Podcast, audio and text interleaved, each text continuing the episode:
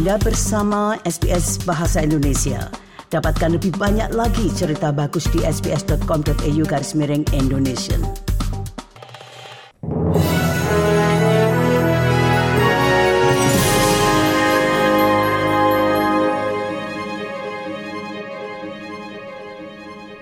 Berita selengkapnya.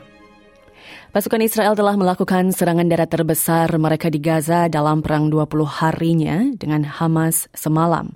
Perdana Menteri Benjamin Netanyahu mengatakan saat itu pasukan Israel masih mempersiapkan invasi darat penuh, sementara Amerika Serikat dan negara-negara lain mendesak Israel untuk menundanya karena khawatir hal ini dapat memicu permusuhan di front Timur Tengah lainnya.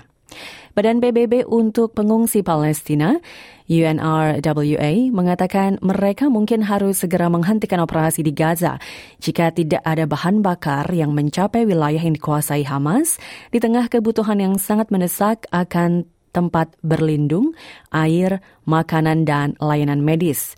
Juru bicara dari UNRWA, Juliet Tauma mengatakan bahan bakar dibutuhkan untuk berbagai layanan penting. We need fuel for the UN cars. We need fuel for the trucks to be able to go and bring the little supplies that are coming in. We also need it for water pumping station. We also needed desalination sta- stations. We need it for the bakeries that we've been supporting. we we need it for the vehicles that have been transporting wheat flour to the bakeries in, in Gaza. So all of this is on the brink and we might not be able to continue to do any of this. Pihak militer Israel mengatakan Hamas memiliki cadangan bahan bakar dalam jumlah besar yang dapat digunakan oleh rumah sakit. Menteri Luar Negeri Penny Wong menolak tuntutan Partai Hijau untuk mengecam pengepungan Israel atas Gaza sebagai kejahatan perang. Senator Partai Hijau Jordan Steele John meminta Senator Wong untuk mencap tindakan Israel ini sebagai contoh hukuman kolektif. Namun Miss Wong menolak dan mengulangi seruannya agar Israel melindungi kehidupan warga sipil saat mereka membela diri melawan Hamas. Senator Wong mengatakan pendengar, komunitas internasional ini harus membantu menemukan jalan keluar dari krisis ini menuju solusi dua negara terhadap konflik tersebut. Pemimpin oposisi Peter Dutton mengatakan kepada Channel 9 bahwa menurutnya Partai Hijau telah bertindak terlalu jauh. The Greens have gone too far.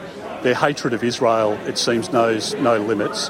And Hamas is a listed terrorist organisation and they're encouraging hatred because I spoke to some Jewish friends yesterday who are actually living in fear in our country at the moment. And it's completely and utterly unacceptable. And what they're doing is whipping up that hatred. We don't tolerate violence or discrimination against any Australian. And the Greens at the moment, I think, are playing political games and they should be rightly condemned for it. Anthony Albanese mendengar mendesak Amerika Serikat untuk menjaga jalur komunikasi terbuka dengan China dengan mengatakan Australia memahami pentingnya dialog antara semua pihak. Perdana Menteri pada hari Kamis berpidato di jamuan makan siang kenegaraan yang diselenggarakan bersama oleh Wakil Presiden Amerika Serikat Kamala Harris dan Menteri Luar Negeri Anthony Blinken dalam kunjungannya ke Washington ketika hampir berakhir. Menentang ancaman yang ditimbulkan oleh China di kawasan Indo-Pasifik ini disampaikan dengan tegas dalam pidatonya. With global interests, we understand the value and importance of dialogue, which is why Australia strongly supports the Biden administration's efforts to maintain those open lines of communication between the United States of America and the People's Republic of China. As a great American president and the father of the current US ambassador to Australia proved 60 years ago during the Cuban crisis. The true measure of a superpower's strength is the ability to pull the world back from the brink of conflict. Mantan Perdana Menteri China, eh, pendengar Li Keqiang ini meninggal dunia akibat serangan jantung mendadak pada usia 68 tahun, menurut laporan media pemerintah. Li yang menjadi Perdana Menteri dan orang paling berkuasa kedua di China hingga bulan Maret meninggal beberapa saat selepas tengah malam pada hari Jumat. Ekonom elit lulusan Universitas Peking ini pendengar pernah dipandang sebagai pesaing pemimpin Partai Komunis, namun semakin dikesampingkan oleh Xi dalam beberapa tahun terakhir. Media pemerintah China mengatakan ia sedang beristirahat di Shanghai ketika kemudian meninggal dunia. Dari dalam negeri pendengar dua orang tewas dan 32 rumah hancur akibat kebakaran semak di wilayah Western Down di Queensland. Peringatan darurat telah dikeluarkan untuk kebakaran semak besar yang terjadi dengan cepat di dekat Mount Isa di Queensland Utara, di mana masyarakat di area tersebut didesak untuk segera meninggalkan lokasi. Area peringatan ini termasuk juga Lake Mundara Road, Baramundi Way, The Junction, serta jalur dan taman di sekitar Lake Mundara, dan ini diungkapkan oleh Dinas Pemadam Kebakaran dan Layanan Darurat Queensland pada Jumat pagi tadi. Kepala Dinas Pemadam Kebakaran Pedesaan Peter Hollier mengatakan kepada ABC News 24 bahwa kondisinya sangatlah ekstrim menjelang akhir pekan terutama di Queensland Barat.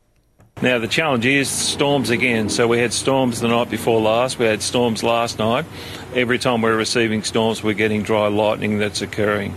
Out of that dry lightning, we're getting new ignitions, new fires. So, even uh, this morning, as we speak, 20 fires in total across the state.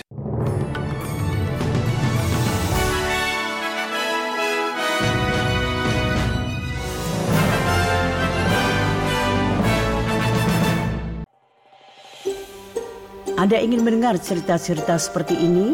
Dengarkan di Apple Podcast, Google Podcast, Spotify, atau di mana pun Anda mendapatkan podcast Anda.